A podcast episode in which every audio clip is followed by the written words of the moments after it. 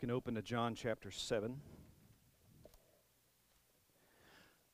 So here's what the next two weeks will look like. And I'm saying this, well, for you, but also for Jamie, if he's writing questions for MC this week, just so you know. I'm going to be in John. I'm going to walk through John chapter 7, verses 1 through 24 today and highlight a few things. And then next week, we'll come back to John chapter 7 and I'll walk through 24 verses to highlight different things in this text. As I was working through it, I saw two different directions that I could go in this text. There's, I think, two major themes that are highlighted here that fit the, the overarching theme. But I wanted to zero in on one of those themes today, and that's the theme of the outworkings of the unbelieving heart. Now, I'm going to use the phrase a dead heart or unbelieving heart or an unregenerate heart a lot uh, over the next little while, but just to bring some clarity to anyone that may not be familiar with that language, apart from Christ, the Bible calls us dead spiritually. And those who are dead spiritually, the, the, the, scripture says they need something done to their heart. Metaphorically speaking, spiritually speaking, there needs to be a heart of stone that is replaced with a heart of flesh. That's from the book of Ezekiel. So when I say dead heart, it means someone who's spiritually dead, someone who's estranged from Christ. Now, what's interesting is John seems to have a very clear agenda when he come throughout throughout his throughout his book. Now, I would say it's multifaceted, but I want to zero in on what seems to be a a, a key theme as far as his agenda. So, one of John's major agendas is to show the true nature, the true essence, the true or the reality of a wicked heart, of someone's heart that is dead. And if you remember from John chapter 1 all the way through John chapter 6 or up to John chapter 7, Jesus is constantly dealing with those who reject him, those who hear his message. You know, the, the best theology, the best Christology, probably the most eloquent person there ever was. Definitely the best theologian there has ever been and still they reject. His disciples, seeing miracles, disciples who were privy to these things, taught these things, still many of them in chapter 6 walked away. It begs the question why? Well, it's because of a heart deadness. The crowds that stood there after he fed thousands and thousands, he fed the multitude you know and this is historical account. This has not been refuted because there are so many witnesses to this probably 25,000 witnesses to this event that actually happened and yet people are not writing to really try to refute this. Why? Because it's historical evidence. You don't have people trying to refute the declaration of independence because there were people there there were witnesses and this is how this works. But these people saw these things. They heard christ's teaching. He had compassion on them. He spent the day teaching them and he performed this miracle of taking five loaves and two fish and feeds a great multitude and still the people didn't believe. The nobleman's son if you were the nobleman came to christ and said hey can you heal my son? My son's dying. And how does jesus respond? He says you you, you won't believe. You don't you don't believe. The nobleman said just heal my son please. Heal my son. He has a temporal physical need. I want you to meet it. He was at his wits end and jesus does what? He meets that need and the nobleman eventually believed. But at first, his dead heart wouldn't allow him to see what he had to see. His dead heart wouldn't allow him to see the remedy that he needed to deal with his internal problem. And that's taking a dead heart and giving it life.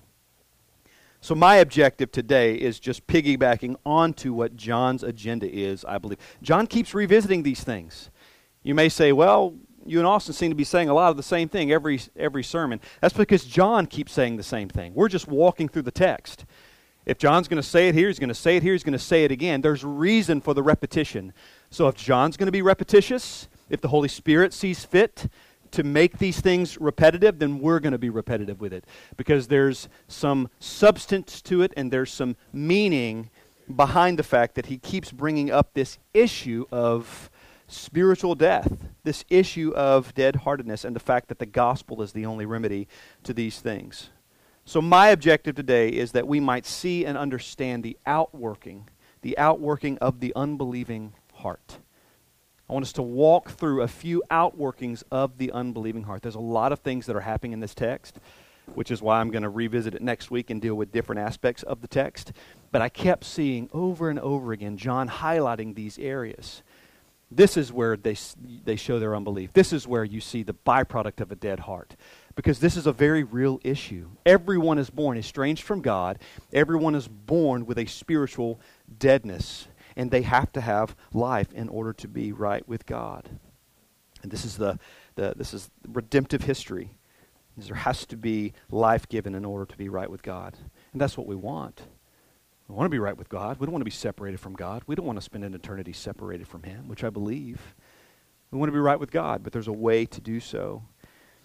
So, my objective is to see and understand the outworkings of the unbelieving heart and to help you and to help me, to help us foster a greater concern for those who are perishing. Because there's ways that we can approach someone who's antagonistic, someone who's a mocker, someone who's a scoffer, someone who is kind but just unbelieving. There's a way that we should approach them, a way that we should dialogue, and a way that we should engage them, and a demeanor and a disposition we should have towards people like that. But I think we first need to come face to face with the reality that that that dead heartedness is where we all begin. And most of the people that you rub shoulders with every day, you say, why do they behave this way? Or why do they act this way? Or why is it that, that, that I'm sharing these things and I'm showing grace and I'm showing mercy and I'm laboring over the gospel? Why is it that over and over again it's just disbelief after disbelief? And the answer is simple it's because we're dealing with dead hearted people. And I'm just using biblical language. I don't have any kind of grudge against people that don't believe. I'm not mad at them. I'm not angry at them. I want to show them grace, the same grace that brought me out of my unbelief, that restored my soul, that changed my life.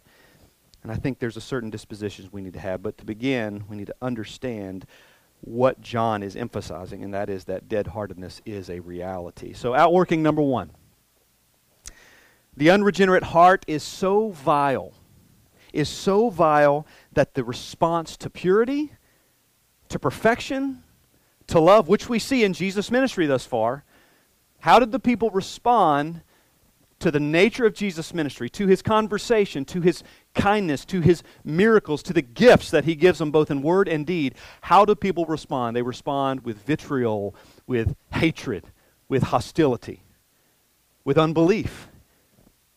So the unregenerate heart is so vile that the response to purity, perfection, and love is what? Hatred. And if you look in the text in verse 1, it begins, it says, After this, Jesus went about in Galilee. He would not go about in Judea because the Jews were seeking to kill him.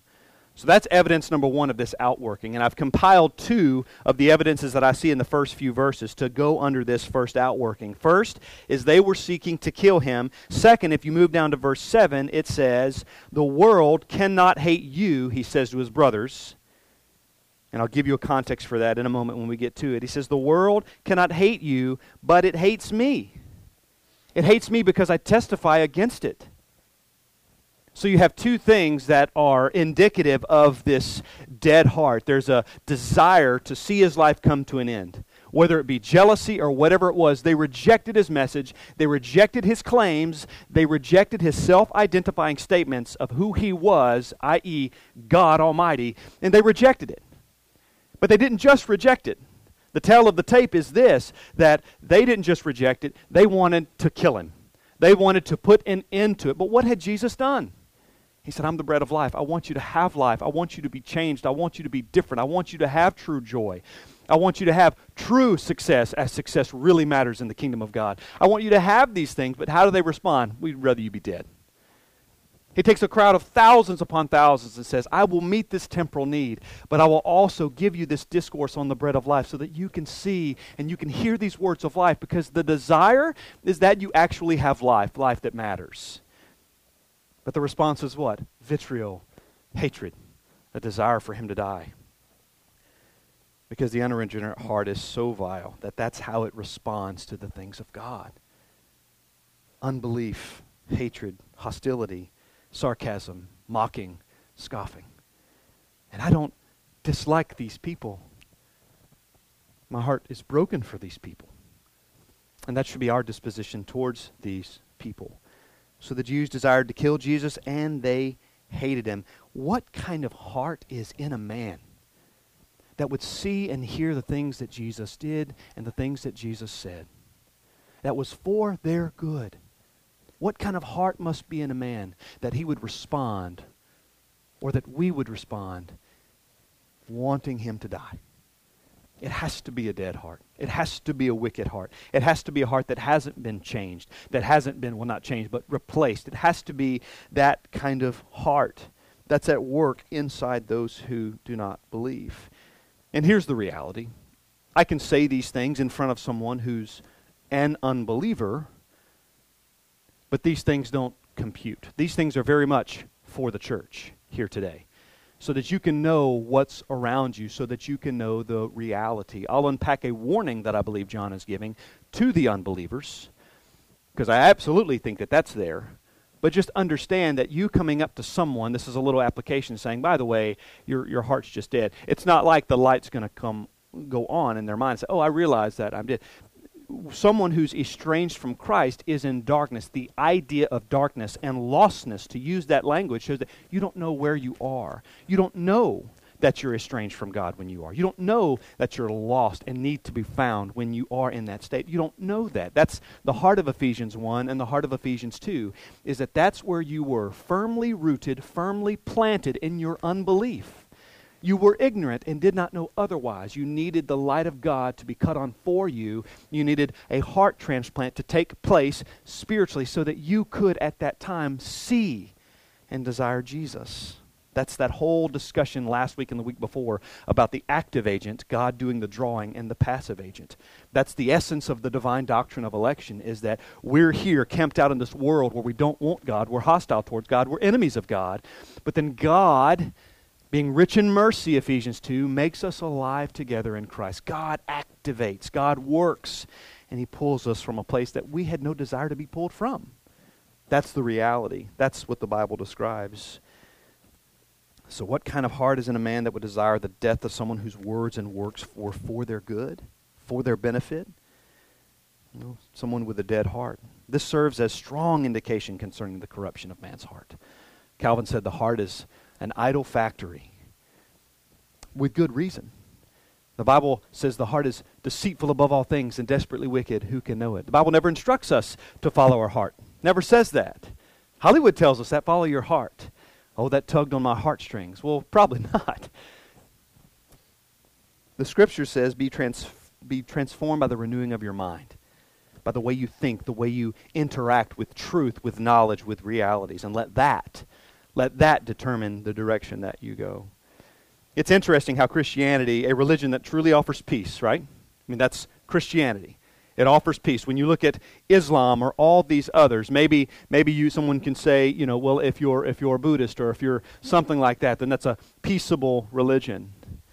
But nothing offers what Christianity offers, and nothing answers the questions that Christianity answers. And I love talking to people about Christianity. I love talking to people that, that have questions and, and doubt because Christianity does, in fact, answer those questions. It is logical, it answers the question of morality, it answers these type of questions of purpose because everyone wants to know purpose. Everyone wants to know what's my purpose. We want to know, you know, what's what's the objective standard of morality? Where does it even come from? Because if you're honest with yourself, you have to ask, especially if there's a non-believer, where does morality come from? Well, this society here or this tribe here or this people group here, they decided. But that doesn't answer the question. Sometimes these shots are taken at answering questions that are irrational, illogical, and not helpful at all because it doesn't get back to a root. It says, well, each people group, they have their own way of doing things. But there had to be an objective standard of morality. There had to be a place from which morality was launched and understood. Why is it that I care that a baby is aborted? Why would that matter to me? There has to be something in me. There has to be something in me not to just care about the aborted babies. There has to be something in me that cares about just doing right. Societally speaking, as a Christian, whatever, there has to be some standard of morality. Christianity offers those answers, but it's interesting how a religion that truly offers peace, that offers hope, eternal hope, and happiness, it's a religion that explains that there's a substitute who stood in place of you because you couldn't stand where you would have had to to be right with God, but that Jesus, an advocate, a substitute, stood in your place so that you may have life with God. And yet the dead heart wants nothing to do with this.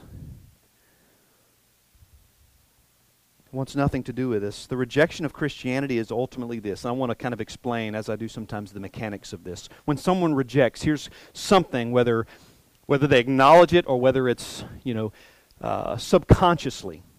This is kind of what's going on. When someone rejects Christianity, understand this: Christianity does what? It places Jesus at the center of all things. Everything revolves around Christ, as so does the Scripture. It all revolves around Christ. Redemptive history, at its center, is the Redeemer, Jesus. So all of Christianity, all of the Bible, it points to Jesus. He's the centerpiece. He's the focus. He's the omphalos, He's all of these things, okay? Just threw that out for Tina. You can look it up later. Jesus is the centerpiece, okay? That's Jesus. What happens is when you have a man who's not rooted in Christ, who's not in Christ, he does what? He places himself in the center of his universe. This is secular humanism, which all of us are prone to secular humanism. We want what we want because we are our greatest idols.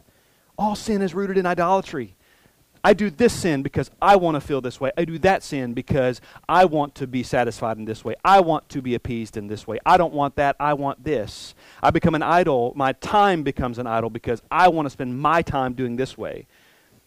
My materials become idols because I want this to satisfy me. So you see the idea of idolatry and how rampant it is. So it makes sense that a man, apart from Christ, would not see Christ as the center, but would see himself as the center of his universe.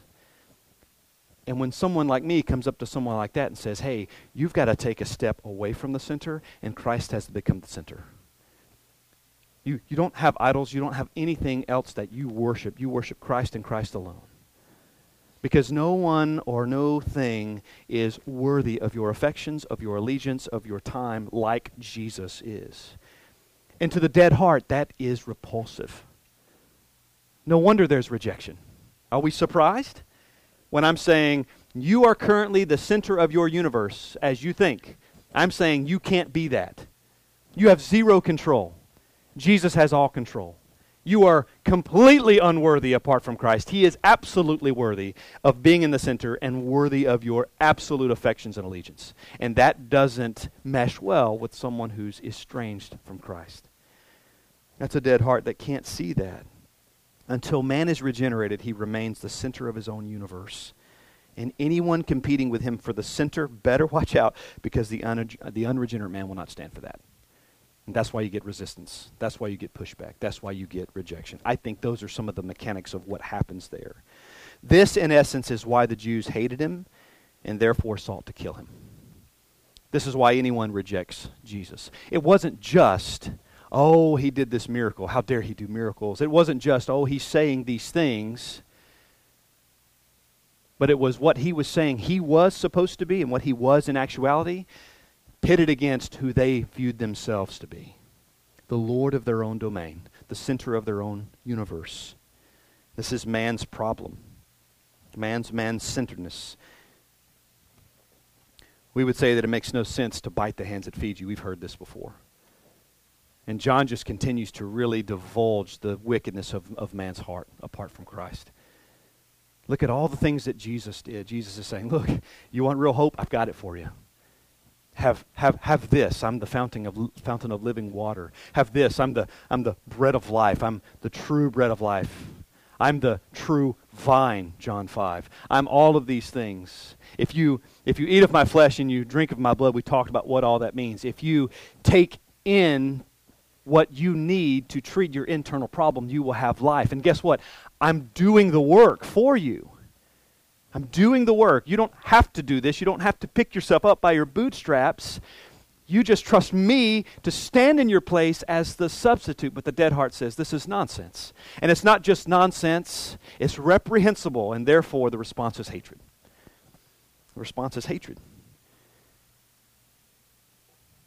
So we would say that it makes no sense to bite the hand that feeds you who in the right mind would fan away someone who is there not just to warn them from danger, but to deliver them from danger. You see, Jesus didn't just say, I'm warning you, stay away from these things. Absolutely, he warns people. But Jesus is not just someone who warns, he's someone who delivers because they're different. They're very different. If your house is on fire and you're in it, and I just stand outside and say, Your, your house is burning, You might want to wake up, grab your photo albums, grab your nice guitars, and then your kids, whatever it is, you need to get out. You need to get out of there. I'm warning you, but I'm not delivering you.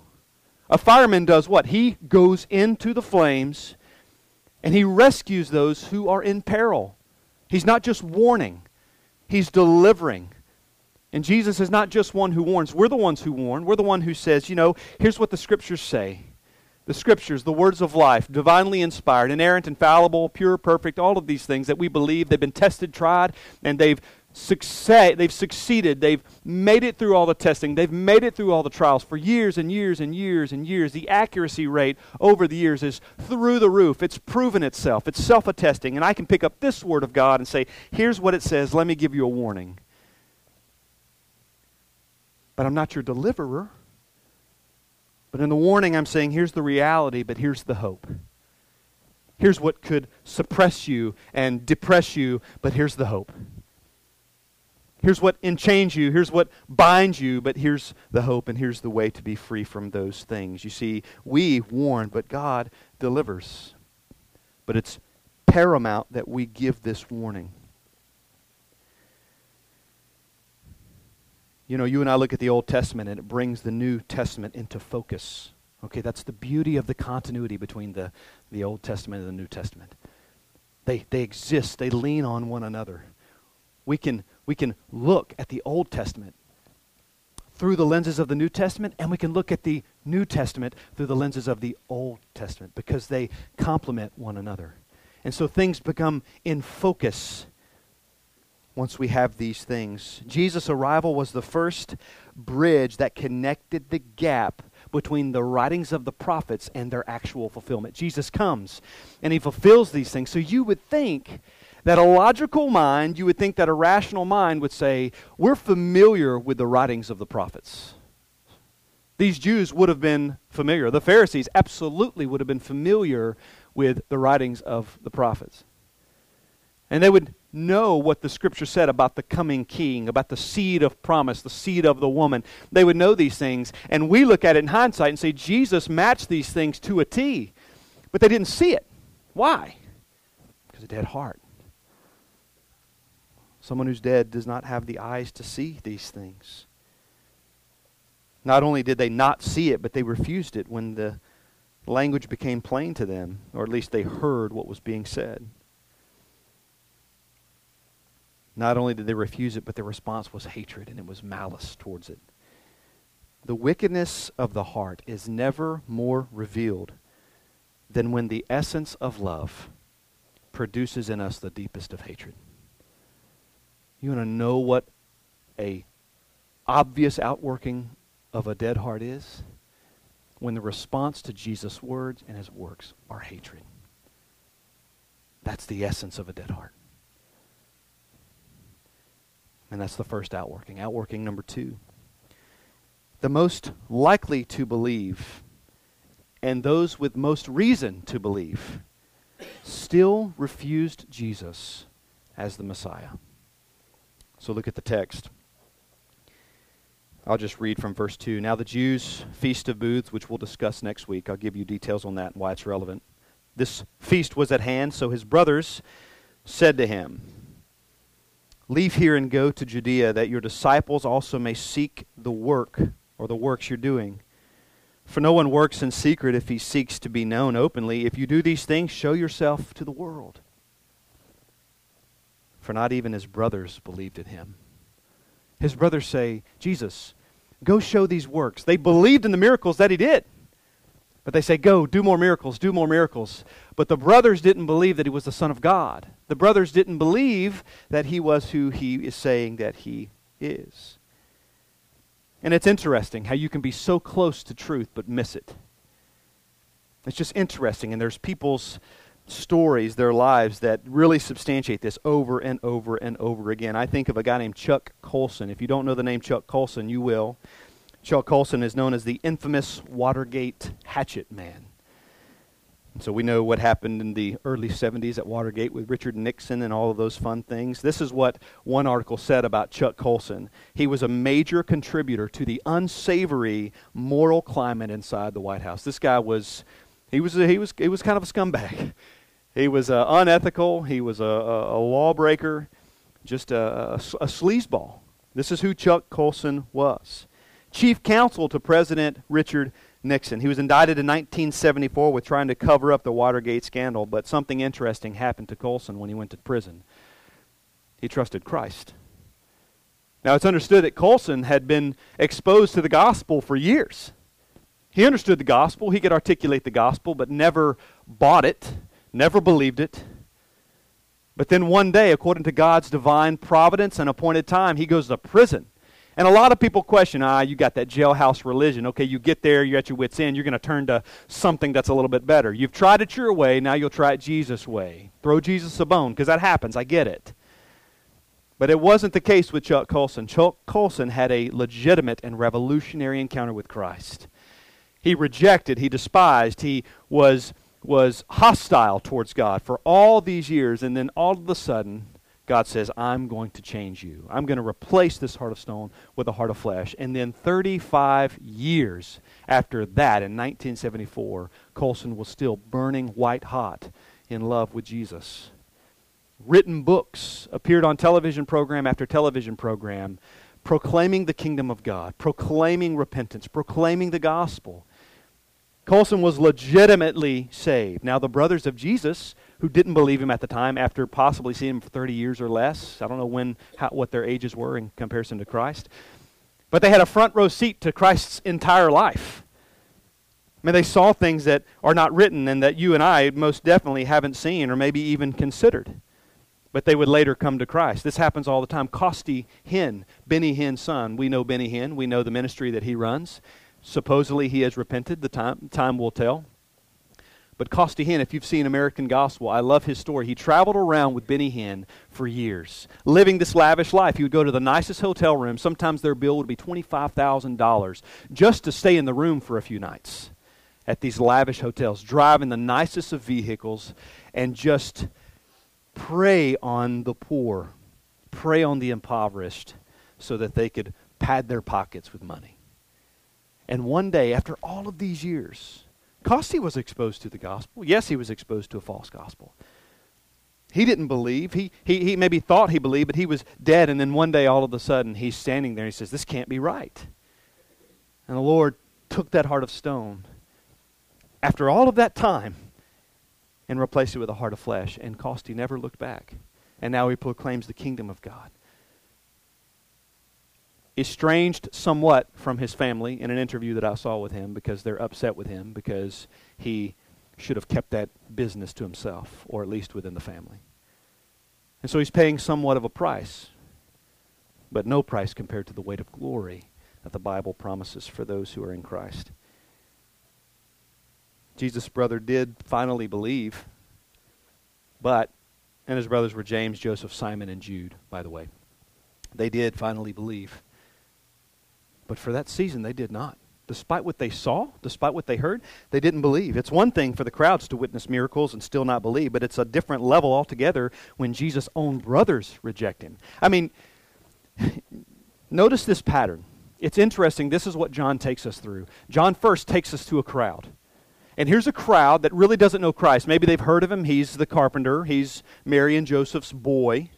Maybe nothing special about him. It hadn't been revealed, right? Jesus is living just like everybody else, conducting himself in society, following societal norms. And what happens?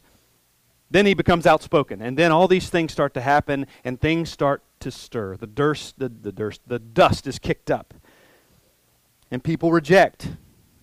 People get angry and the crowds want only what he can do for them and not who he is to them.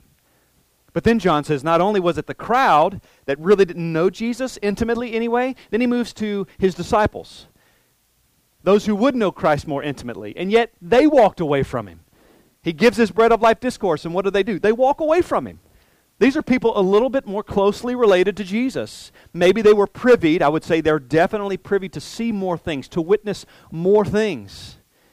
And yet they walked away, John chapter 6. And then John zeroes in more closely and he says, not just the crowds, not just the disciples, but those who literally lived with Jesus for all, if not the majority, of, for the majority, if not all of his life. And yet they didn't believe. And this is a real household, by the way. I mean, Nathan comes from a very large family. Some of you come from large families, small families, so you understand family dynamic. Sometimes it's like, this is great, and sometimes you're like, I want to destroy all my siblings.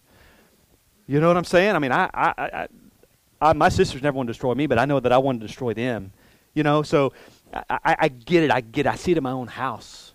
You know, I heard a comedian one time, a Christian comedian, talk about children and, and, and why God, this parenting, this parent child relationship is unique and he says, Why are we stronger? Why are we smarter? Why are we these things compared to our kids? He said, Because the kids, if they could, would kill us and outsmart us given the chance. You know, because just little broken humans that don't understand our rationale sometimes don't get it. And, but given the chance, they might try to take us out. Right? So, family dynamic. And this was no different for Jesus and his brothers. Jesus was sinless, but Mary and Joseph were not. Jude, Simon, Joseph, James, they were not. Any others in the family? Not. Not sinless. But consider that this is a very real family. And I'm just I'm bringing this up because I like to put myself in the position of those brothers and what they witnessed for all of those years in seeing Christ. You and I are used to these things. You and I are used to what is normative as fighting and cheating and blaming and taking toys and not sharing toys and just every single night feeling like, you know what, we need restraints, we need muzzles, you know, we need tranquilizers, we need to do something with these kids before I go nuts. We understand this, we understand this dynamic. These boys, this family had a front row seat to Jesus' life. You would think that his miracles and his teaching would be the final piece to the puzzle.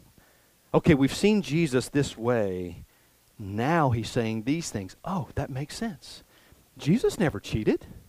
He never did that. He never stole anything.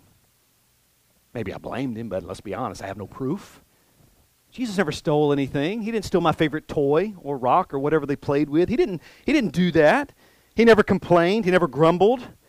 When Mary said, Jesus, eat your vegetables, he just said, Yes, ma'am. And he tore them up. And that's what Jesus does. You know that Mary must have looked at Jesus sometimes differently than she looked at the other kids. I mean, just sit at the table with me for just a second. All the kids are doing their thing, and Mary's just, Jesus is so cooperative. Eats his vegetables, cleans his plate, happy plate, Jesus, and Oh, she looks at the other kids like, you know, why can't you be like Jesus? Right? Mom, you never give Jesus those I want to destroy you looks. Well, you never send Jesus to his room. Well, boys, Jesus is perfect. Literally perfect. He never backtalked, never showed disrespect, never lost his temper when playing ball or whatever they played. I mean, he was a he's a guy. I mean, I remember playing ball my backyard or wherever, and I remember if I struck out or if something didn't go my way, I was ready to fight. So we did. We just didn't tolerate that kind of stuff. Or whatever it was. You get guys together, especially when you're young, whether you're wrestling around or whether you're competing in some way. I don't care if it's video gaming. I don't care. I mean, I've admittedly, here's some confession from one of your pastors is I've gotten pretty hostile at a TV over a video game before. That's not a good thing. That's a major indictment on me, but this is the reality. This is my brokenness coming out all the time. Some of my closest of friends, I've come to, I've come to blows with them because of just backyard antics and shenanigans and just male ego and pride, even out of a 10 year old, 11 year old, 12 year old boy. But not Jesus. I'm sure he never did any of that kind of stuff. Did Jesus ever, did he wrestle with his brothers? This is where my mind goes. Forgive me. Did he wrestle around with his brothers? If so, I mean, he's omnipotent. So for crying out loud, he could have destroyed them with a word. Did he let him win because he's humble? You know, I, I, did he wrestle at all? I don't know. I get the I get this this this image in my head. I love the the movie The Princess Bride, and uh, no comments from you, Evan. I love this movie, The Princess Bride, but there's a scene where Andre the Giant is is his his character Fezzik is fighting the fighting Westley, who is the dread pirate Roberts, and he's going to save the princess, and he has to go through these series of men who are obstacles one in a sword fight, one in a battle of strength, and the other in a battle of wits. So he comes to the second of his foes, and that's Fezzik, Andre the Giant. And Andre the Giant has a rock in his hand, and Westley has a sword in his hand, and he comes into the frame, and you see a rock burst against this giant boulder, and the rock's probably like this big. And Westley looks at the giant and he says, So what do we do now? The giant says, You put down your sword, and I'll put down my rock, and we'll kill each other as God intended, sportsmanlike. And Westley says, To be honest, I think the odds are slightly more in your favor when it comes to hand fighting. And Andre said, It's not my fault being the biggest and the strongest. I've seen the movie a few times. and then they start to tangle up. And he's just running up on him. He tries to bear hugging. He can't wrap around Fezzik. And Fezzik's just sitting there, you know, like it's a gnat or something, you know. And he, and he backs up, and, and Westley says, Look, man, are you just fiddling around with me or what? And Andre the Giant says, Look, I want you to feel that you're doing well. You know?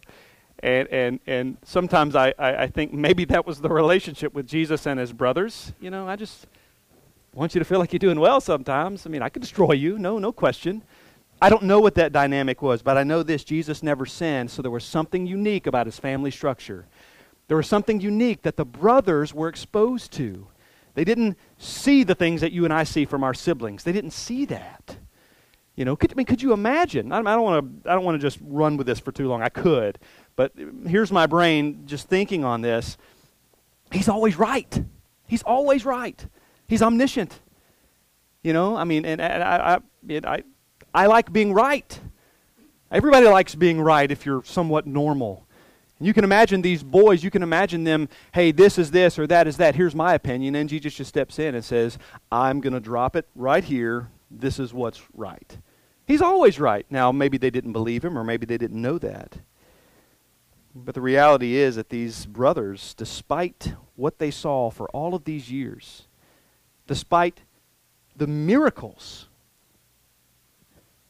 when Jesus' ministry started that they were witness to, despite the level of teaching that they were exposed to, that they, that they knew that Jesus taught, at that moment, they didn't believe.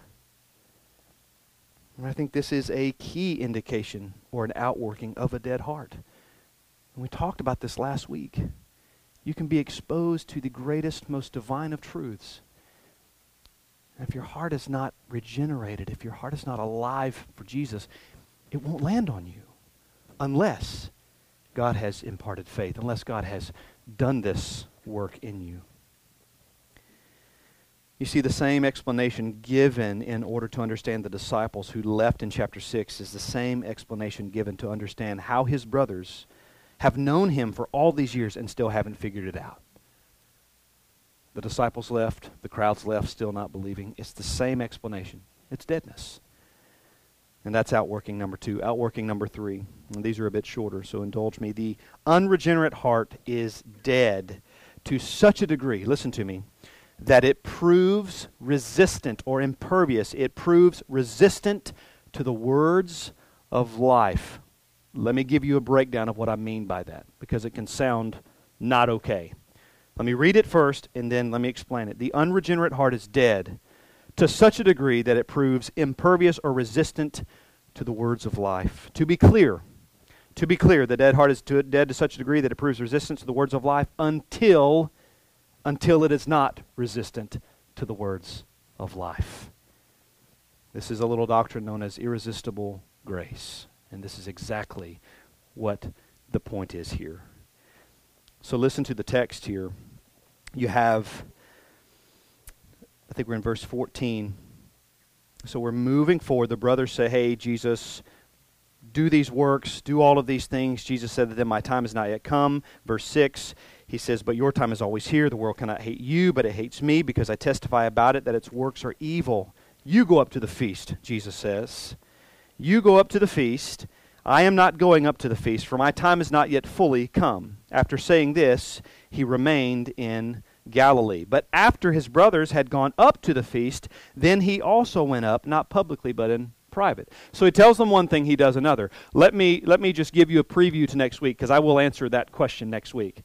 But consider it in relationship to what Jesus says to Mary when they're at the wedding in Cana.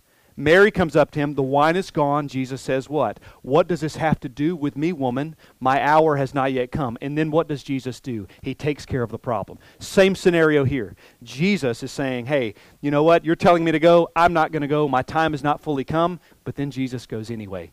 I'll unpack that next week, okay, and those implications. But to stay on track, we'll keep moving forward. But his brothers had gone up to the feast. Jesus also went up not in public, but in private, the Jews were looking for him at the feast, saying, Where is he? And there was much muttering about him among the people, while some said, He is a good man, others said, No, he's leading people astray. Yet for fear of the Jews, no one spoke openly of him. About the middle of the feast, Jesus went up into the temple and he began teaching. The Jews, therefore, get this, they marveled. They marveled at him, saying, How is it that this man has learning, but he has never studied? How does he have learning, but he doesn't have a formal education? So Jesus answered them, My teaching is not mine, but his who sent me. And that's for next week. But focus in on the fact that they marveled at him. You see, to be clear again, the dead heart is dead to such a degree that it proves resistance to the word of life until it's not. Here's the mechanics of the gospel's power and salvation. The gospel is the power of God unto salvation for all who believe. Right? Straight out of Romans 1. That's where the power is. But this power has a specific designation regarding to salvation. If you are not in Christ, the gospel's power is not activated in your life. You don't have Christ. You're not saved you're not benefiting from the gospel. This is the essence of John 3:16. For God so what? Loved the world that he gave his only son. Whoever did what? Believes in him would not perish but have everlasting life. What does that mean for those who don't believe? It means the gospel is not effective for you. Because it's only effective for those who believe.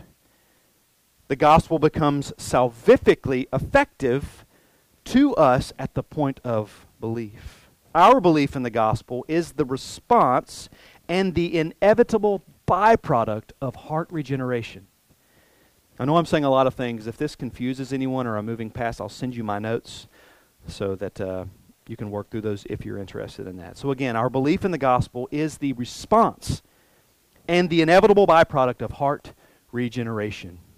In other words, you don't have people that truly believe in the gospel and put on the Lord Jesus Christ who are not saved.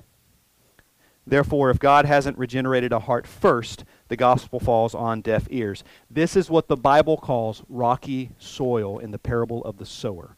This is what is explained in the scriptures. What I just walked through is the mechanics of what the parable of the sower is describing. There's soil, there's, there's seed that fell on rocky soil and fell on fertile soil. The fertile soil is the one who God's drawing and what happens is it falls and it takes root, and God does a regenerating work, and those people necessarily and inevitably respond to Christ and the invitation to come. But if it falls on the rocky soil, the birds just come by and they consume the seed. And it is of no benefit. That's what this means. So when you look here, they're marveling the interesting thing, at first glance, the marveling of the Jews may seem like good news. However, they were more concerned with how he spoke rather than what he said. How is this man saying these things? It's not just eloquence. It was something to do with, with, with the way he packaged things, the way he presented things. But the concern wasn't so much the heart of what he said and the power. It was lost on them. One theologian said this It was not their consciences which were exercised, but their curiosity that was aroused. And there's a big difference there. You see someone who's being someone who's been born again, someone who has had a heart transplant, spiritually speaking. They hear these words of life and it stirs their conscience, it stirs their affections, and they say, I want more because these are the words of life. For someone else, it's nonsensical. The outworking of the dead heart is that it is that it cannot see truth nor believe the words of life when spoken. I know that it seems that we've revisited these that this several times in the book of John, but it's only because again that John has revisited these things. So here's what John is doing for us. I believe John has offered us a warning here. A warning to any readers that may not be in Christ that deadness is a reality. And that deadness will lead to eternal separation from God. And it's a warning to us that we've been given the words of life in the scriptures.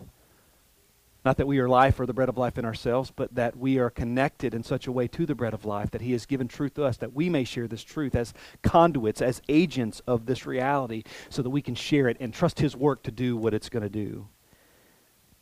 And we need to take seriously the commission that we've been given to be forthright, to be honest, to be consistent with the truth. But he also gives us answers. This text is one, uh, this text and the ones preceding gives us a window into how we can labor in our evangelism, how we can exhaust ourselves sharing the words of life, and yet have them rejected or even despised. Unless the heart be made alive and given eye and, and we're given eyes to see or they're given eyes to see, Jesus will not be seen won't be seen. Just like the brothers saw all these things, the crowd saw all of these things, the disciples saw all of these things, and on and on and on. That your family members, your friends, your peers have heard you share the gospel. They've seen evidence of the gospel in your life. They've seen this identity shift that has taken place because you're not who you once were. And it's lost on them. And the answer is clear it's because there's a dead heart. And so we labor in giving the gospel, and God works with the gospel and he works with his regenerating power, and the two are necessary components of one another, and God brings about life. So God gives us the warning through John. He gives us answers to some of these difficult questions and frustrations that we face when we labor in evangelism, and then he gives us his grace. And grace is found in knowing that we were dead with no inclination towards Christ, just like anybody that's not in Christ that we confront. As that we're no different, that we're no better that it's grace that has made the difference. And we want the same grace to be bestowed on those who don't have Christ that was bestowed upon us. And that's outworking number three. The final, quickly, outworking number four. The unbelieving, wicked heart often abandons all rational thought, logic, and consistency, but it always embraces hypocrisy. It abandons logic, reason, consistency, rational thought. Because the Bible provides a rationale. The, the Christianity provides a rationale for all of these hard questions. But when there aren't eyes to see and when there aren't ears to hear, it's an abandoning of these things and an embracing of untruth or an embracing of hypocrisy. Why do you seek to kill me? Is what Jesus says. Why do you seek to kill me? If you're moving forward, it says, The one who speaks on his own authority seeks his own glory. Well, let me go up, sorry. Verse 16 So Jesus answered them, My teaching is not mine, but his who sent me. If anyone's will is to do God's will, he will know whether the teaching is from God or whether I am speaking on my own authority. The one who speaks of his own authority or on his own authority seeks his own glory, to be discussed next week. But the one who seeks the glory of him who sent him is true, and in him there is no falsehood. Here we go. So, verse 19, Jesus calls out their hypocrisy. He says, Has not Moses given you the law? He's given you the law, yet none of you keeps the law. They're upset with Jesus because he, he, he healed an invalid of 38 years on the Sabbath. So that's their rationale behind really wanting to kill him. Now, there's things rooted more deeply than that, obviously, but that's what they're saying. That's their rationale. We want to kill you, you're a lawbreaker. He says, Are you not lawbreakers? Is Moses not the one that you follow? Is he not the one that has given you the law that you say is right and good and that you follow, yet you don't follow it? You're hypocrites. The crowd answered, You have a demon. Who is seeking to kill you? And Jesus answered them, I did one work, and you all marveled at it. Moses gave you circumcision, not that it is from Moses, but from the fathers, and you circumcised a man on the Sabbath.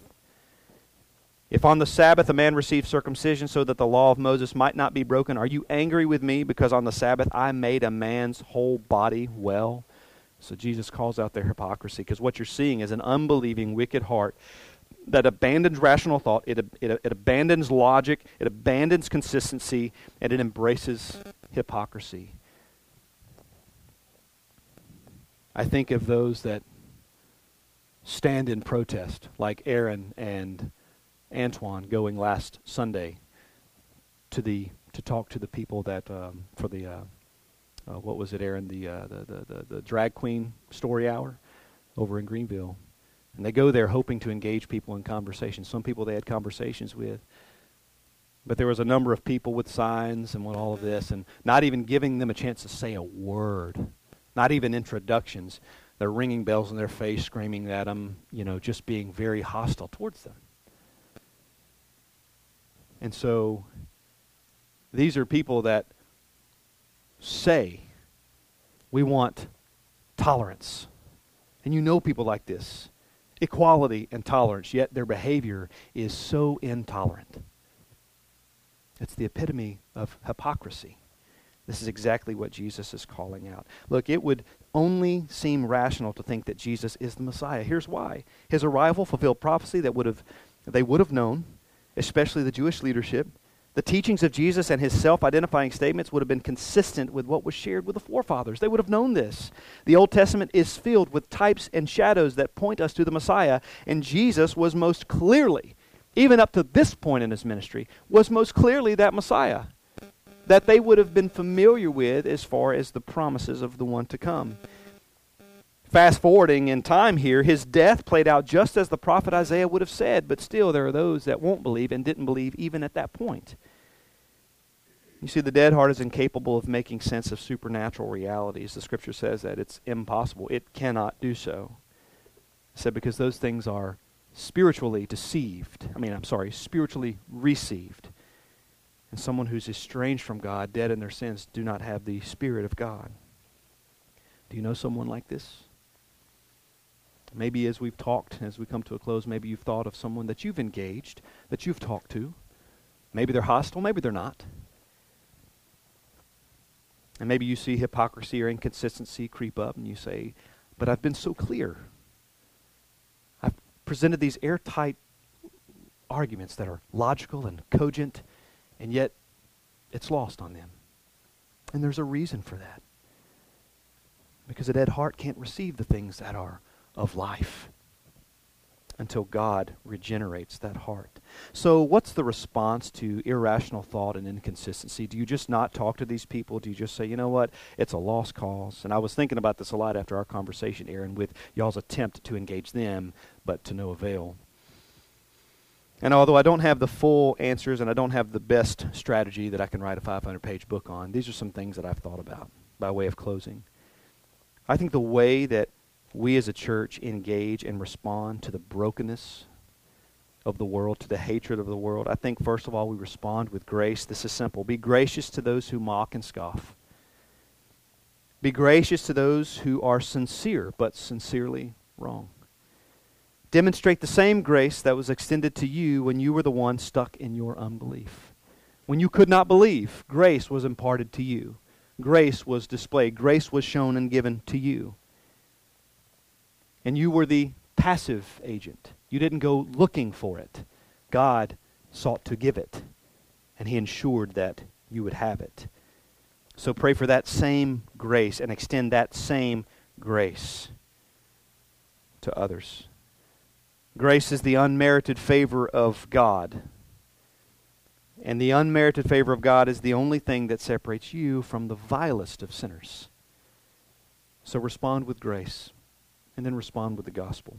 Man's greatest detriment is his unbelief, his sin, obviously. His sins separate him from Christ, but a saving belief in Jesus makes us right with God, despite our sins. Our sins are taken care of. We're still sinners. We don't believe in sinless perfectionism. That's nonsense. The Bible never supports such nonsense. It's unbiblical, it's heretical. And that's the beauty of the gospel, is that even though we continue sinning, Jesus keeps us. That's why the Bible uses continuous language when it says He's keeping us, He's saving us. Work out your salvation with fear and trembling because every day we need to be carried all the way to the finish line. Every day. Because we haven't arrived at this point where Jesus took care of things and now He can be hands off because we've achieved or arrived at sinless perfection. That's not what the Bible teaches. So there's no substitute for the gospel. It is the power of God unto salvation for all who believe. Faith comes through hearing, and hearing comes from the word of Christ. And then the scripture tells us, How then shall we call on him in whom they have not believed? And how are they to believe in him whom they have never heard? And how are they to hear without someone who's preaching? And how are they to preach unless they are sent? As, as it is written, how beautiful are the feet of those who preach the good news of Christ. You see, it's simple. We respond with grace, we respond with the gospel. There's no substitute for the gospel. Gospel's always the right lane to stay in. Don't try to stay in someone else's lane. If you can't argue science and show the marriage between science and religion and all that stuff, don't try. Just stay with the gospel. If you can't articulate all these things about a fetus and about all these things when you're encountering someone who's, an, who, who's for abortion, you know, stay with the gospel. You know, because I do think these are gospel issues, 100%. And I'll share this final illustration and we'll pray. I don't know if I've shared it before, but it, it's, it's, it's a good thing to end on. There's a, and I think, I think Aaron sent me this video. There's a guy who stood outside of an abortion clinic for years and years and years, and he knew all the arguments. He knew Latin phrases. He knew more biology than any of the women that had come to destroy their babies.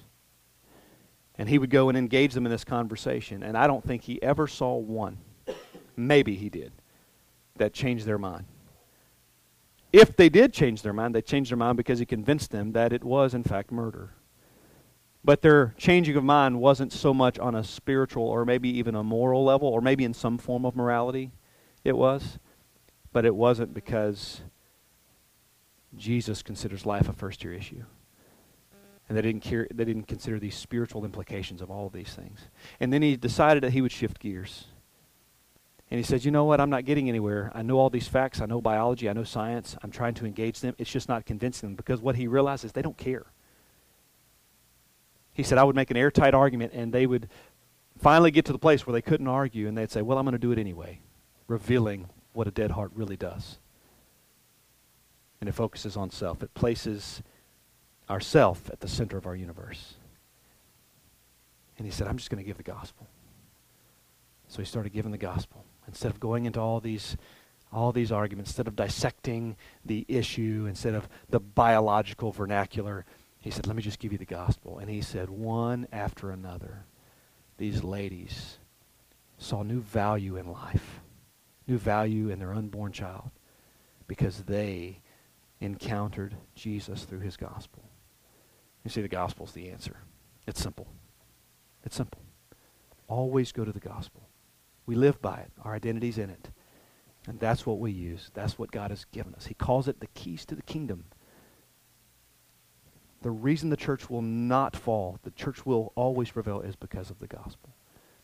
And so that should be a reminder to us. Let's pray. We'll be dismissed. Father, I do ask that you would make us ever mindful of the gospel. Father, that it will have such impact on our life, Lord, that we readily acknowledge that our identity is in the gospel and in the gospel exclusively. And Father, I do pray, Lord, that uh, that we would consider the reality that people all around us, Lord, are are are lost. Lord, and they're lost and they have hearts that need to be replaced with hearts of flesh, spiritually speaking. And Lord, may we be diligent as those who bring the warning. May we be diligent to say, here's the truth. Here's the reality that truth is pressing in on them. But at the same time, but here's the hope. Here's the other side of that reality that there's grace, that there's mercy and forgiveness and divine, salvific, eternal love that God has for all who believe. Or may that be the mantra of our lives. May we be marked by our belief and our understanding and our loyalty to the gospel. In Jesus' name, amen. You're dismissed.